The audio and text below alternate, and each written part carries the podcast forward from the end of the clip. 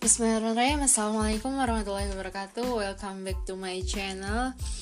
Gimana guys kabarnya? Insya Allah sehat-sehat selalu ya.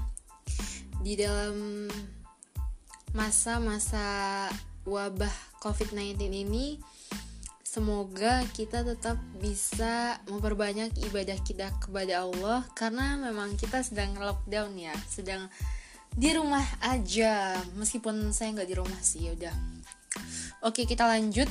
Insya Allah di podcast kali ini Kita bakal bahas bab toharoh bareng Nida Ya Jadi toharoh itu apa sih? Yang kamu tahu apa? Coba? Toharoh itu artinya bersuci.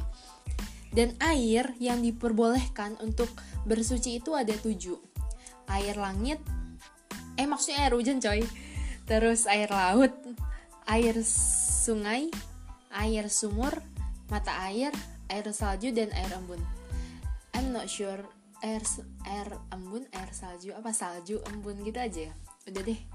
Pokoknya itu. Terus air itu dibagi menjadi empat jenis. Yang pertama suci mensucikan dan tidak makruh yaitu air mutlak yang sudah kita sebutkan tadi ada tujuh. Kemudian suci mensucikan tapi makruh yaitu air musyammas atau air yang sudah terpapar sinar matahari jadi kepanasan gitulah.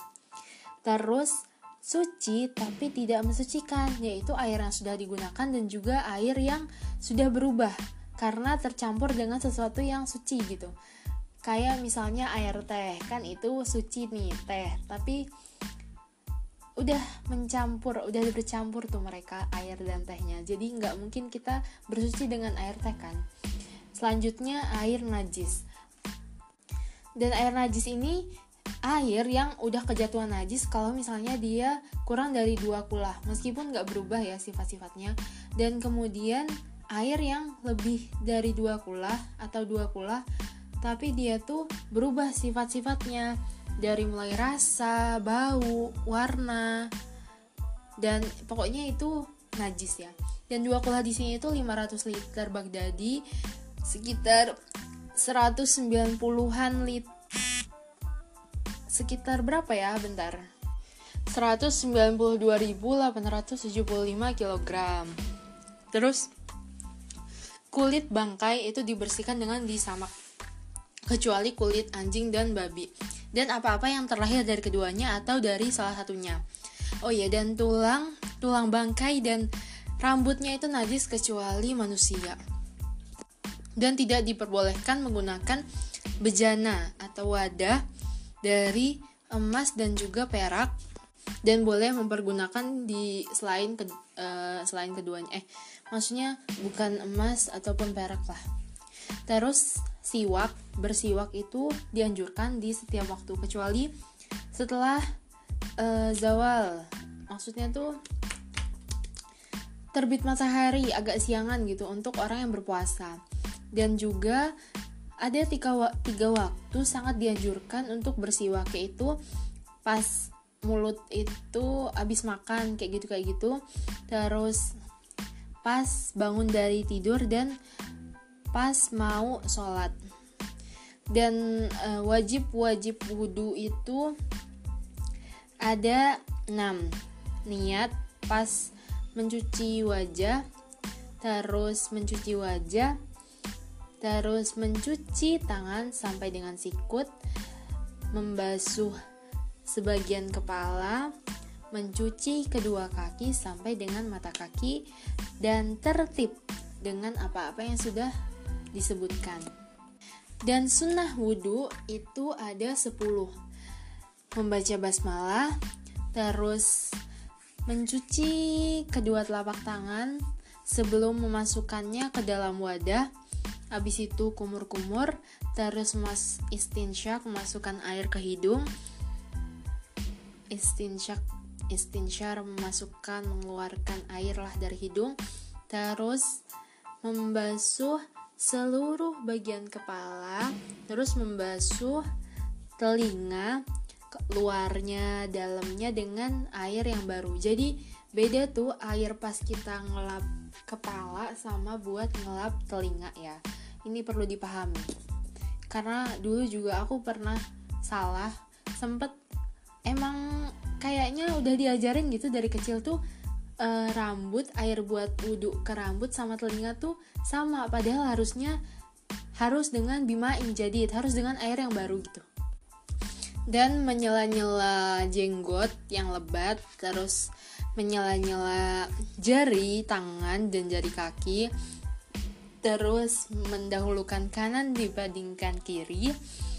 Terus bersuci tiga kali tiga kali. Terus dan berturut-turut. Terus beristinja itu wajib dari baul dan qaid gimana ya ngomongnya? Pokoknya dari tempat keluarnya pipis sama tempat keluarnya BAB abis itu afdolnya diutamakannya beristinjak itu dengan batu kemudian diikuti dengan air. Dan boleh mengkosorkannya me, apa namanya mengurangi dengan air aja gitu. Atau dengan dengan tiga batu aja gitu. Yang penting ada yang dilakukan. Tapi kalau yang paling mudah yang udah satu aja itu air doang yang lebih afdol. Dan tidak boleh menghadap kiblat ataupun membelakanginya kalau misalnya di padang lapang gitu maksudnya nggak di tempat tertutup. Jadi kalau di kamar mandi kamar mandinya emang menghadap atau membelakangi kiblat ya nggak apa-apa. Yang nggak boleh itu kalau misalnya nggak ada tertutup gitu nggak ada tempat. Terus menjauhi nggak boleh pipis ataupun BAB di air yang menggenang terus yang nggak boleh juga di bawah pohon yang berbuah terus di jalan terus di tempat yang teduh. Terus eh maksudnya tempat berteduh. Berteduh. Habis itu di lubang. Terus nggak boleh berbicara pas lagi uh, baul goit terus tidak menghadap matahari dan bulan dan tidak membelakanginya. Lanjut hmm, yang membatalkan wudhu itu ada enam hal. Ada apa-apa yang keluar dari stabilain dua jalur. Tahulah ya. Terus tidur dengan uh, apa ya kondisi. Dengan apa namanya apa sih maksudnya tidur dengan posisi yang terlalu enak gitu loh. Sampai dia tuh kayak kalau dia tidur terus dia nggak tahu tuh dia kentut atau enggak. Terus hilangnya akal dengan dia mabuk ataupun sakit terus menyentuh yang bukan mahramnya. Tanpa penghalang terus menyentuh uh, kelamin tanpa penghalang terus dan juga menyentuh dubur. Pantat sorry. Habis itu yang mewajibkan mandi itu ada enam hal. Tiga tergabung untuk laki-laki dan perempuan yaitu karena bersetubuh karena keluarnya mani dan juga karena meninggal. Terus tiga hal untuk khusus perempuan karena haid, nifas dan juga melahirkan terus yang uh, cara cara mandian diwajibkan itu ada tiga hal. Niat terus menghilangkan najis dari seluruh badan terus meratakan air di uh, di mana? Rambut dan juga seluruh kulit. Terus sunnahnya cara sunnah ada lima hal. Membaca basmalah wudhu sebelumnya uh, menggosokkan tangan ke badan terus berturut-turut dan juga mendahulukan kanan daripada yang kiri. Terus mandi yang diwajibkan itu ada 17 hal, 17 mandi. Mandi Jumat, mandi sholat id, ada dua id, terus mandi minta hujan, mandi gerhana bulan, gerhana matahari, terus mandi setelah memandikan mayat. Terus orang yang kafir terus dia masuk Islam, orang gila dan pingsan dan ketika dia sadar ter mandi ketika ihram sebelum masuk Mekah, wukuf di Arafah, mabit di Musdalifah, melempar melempar jimar, melempar apa namanya batu, terus tawaf, sa'i, terus masuk ke Madinah Rasulullah Shallallahu Alaihi Wasallam dan um, untuk membasuh khuf itu boleh dengan tiga syarat. Mulai memakainya setelah bersuci sempurna. Kemudian uh, si khuf ini menutupi tempat untuk yang wajib dibasuh dan juga si khuf ini mungkin untuk memakainya untuk berjalan. Jadi khuf ini kuat gitu loh. Untuk orang mukim boleh memak uh, boleh membasuh khuf ini sehari semalam. Untuk orang berpergian itu tiga hari tiga malam. Dan dihitungnya itu, dihitung masanya itu ketika dia mulai berhadas setelah memakai khuf. Kalau dia membasuhnya ketika dia masih belum berpergian, terus baru pergi atau dia membasuhnya pas lagi berpergian terus malah malah berhenti gitu. Malah udah nyampe itu terhitungnya dia uh, jadi mukim gitu loh. Jadi dia bolehnya cuma sehari semalam. Dan juga yang membatalkan kita boleh membasuh khuf ini ada tiga hal yang pertama melepasnya, yang kedua masa berlakunya berakhir, dan yang ketiga ada sesuatu hal yang mewajibkan kita mandi wajib. Eh, sorry.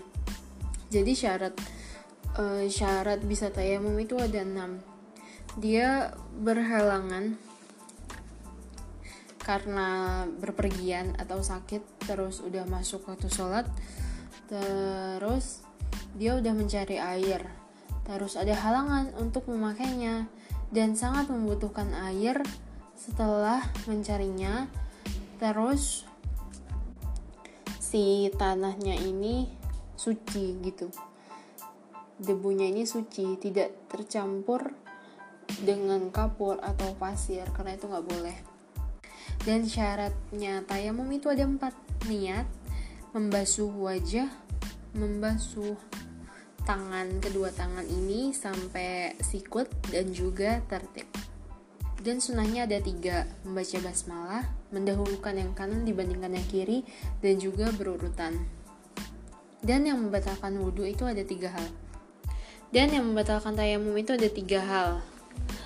Apa-apa yang membatalkan wudhu, terus melihat air ketika di lain pas lagi nggak sholat pokoknya, dan juga dia murtad dan orang yang lagi diperban itu boleh mengganti wudhunya itu dengan mengusap ke perbannya. Jadi e, kayak tayamum ke perbannya. Habis tayamum terus sholat. Oke. Terus tayamum di setiap waktu sholat wajib. Jadi di setiap dalam waktu satu sholat wajib itu wajib bertayamum sekali. Tapi kalau sholat sunnah ini terserah. Dan air air air yang keluar dari dua jalur ini najis kecuali mani dan mencuci setelah set, apa namanya mencuci membersihkan pipis BAB itu wajib kecuali pipis anak kecil yang belum makan apa-apa kecuali dia paling minum susu ibunya aja. Itu membersihkannya cuma perlu dipercikan air ke pipisnya itu. Dan najis-najis tidak dimaafkan kecuali uh, sedikit aja dari darah dan juga nanah. Dan kalau mengalir ya najis. Terus oh iya terus kalau ada sesuatu yang jatuh ke wadah tapi dia mati di dalamnya itu nggak najis kayak misalnya ada tuh di hadis nabi kalau ada Iza waqa fi ina ahadikum falyaqsim falyaqmishu kulluh summa liyatrahu fa inna fi ahadi janahihi shifaan wa fil akhar da'an. Jadi kalau ada lalat masuk ke wadah terus tapi salah satunya doang, salah satu sisi doang, terus disuruh nyelupin semuanya dan apa namanya? Habis itu dibuang. Karena di salah satu sayapnya itu ada obat dan di salah satunya itulah ada racunnya. Dan semua hewan itu semuanya suci kecuali anjing dan babi dan apa-apa yang lahir dari keduanya ataupun dari salah satunya. Dan semua bangkai itu najis. Kecuali ikan belalang dan juga manusia dan membersihkan wadah dari jilatan anjing dan juga babi itu tujuh kali, salah satunya dengan tanah. Dan membersihkan hmm, sel, uh, semua najis yang selain itu tadi itu cukup sekali, tapi kalau tiga kali itu lebih bagus.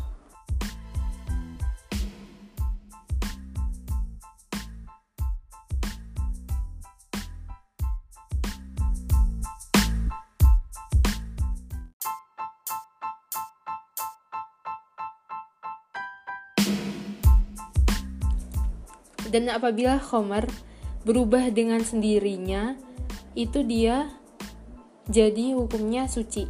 Tapi kalau dia sengaja diubah dengan dicampurkan dengan hat, zat-zat tertentu itu dia tetap dihukumi dengan homer jadi tidak suci gitu. Dan yang keluar dari uh, farji itu ada tiga darah. Darah haid darah nifas dan darah istihadoh Terus, kalau haid itu darah yang keluar dari kemaluan perempuan dalam keadaan sehat tanpa sebab all, tanpa sebab melahirkan dan warnanya itu hitam panas yang menyakitkan. I'm not sure. Nah, darah nifas itu darah yang keluar akibat melahirkan. Kalau istihadoh itu darah yang keluar dari hari-hari selain haid dan nifas. Kalau e, waktu minimal untuk haid itu sehari semalam dan paling banyaknya itu 15 hari. Tapi kebanyakannya 6 sampai 7 hari. Kalau paling sedikitnya nifas itu sebentar. Dan paling banyaknya itu 60 hari. Tapi e, umumnya orang-orang itu nifas dalam 40 hari. Terus paling sedikit jarak antara dua haid, maksudnya jarak suci antara dua haid itu 15 hari. Kalau paling banyaknya nggak ada yang nggak ada batasannya. Terus uh, umur paling muda untuk perem seorang perempuan haid itu 9 tahun. Dan paling sedikit hamil, eh maksudnya waktu hamil paling sedikit itu 6 bulan dan paling lamanya itu 4 tahun Masya Allah. Dan kebanyakannya 9 bulan. Dan diharamkan untuk orang yang haid dan nifas itu 8 hal. Sholat, puasa, membaca Al-Quran menyentuh mushaf dan membawanya masuk masjid dan tawaf terus bersetubuh terus bersetubuh bagi di antara uh, pusar dan lutut.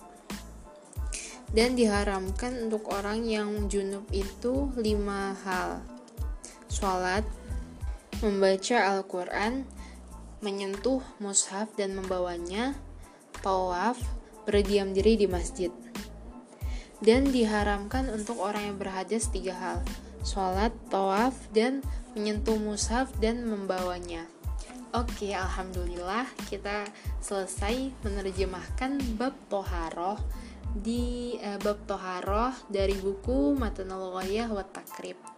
Insya Allah setelah ini kita bahas bab sholat. Syukron, wassalamualaikum warahmatullahi wabarakatuh. Semoga bermanfaat.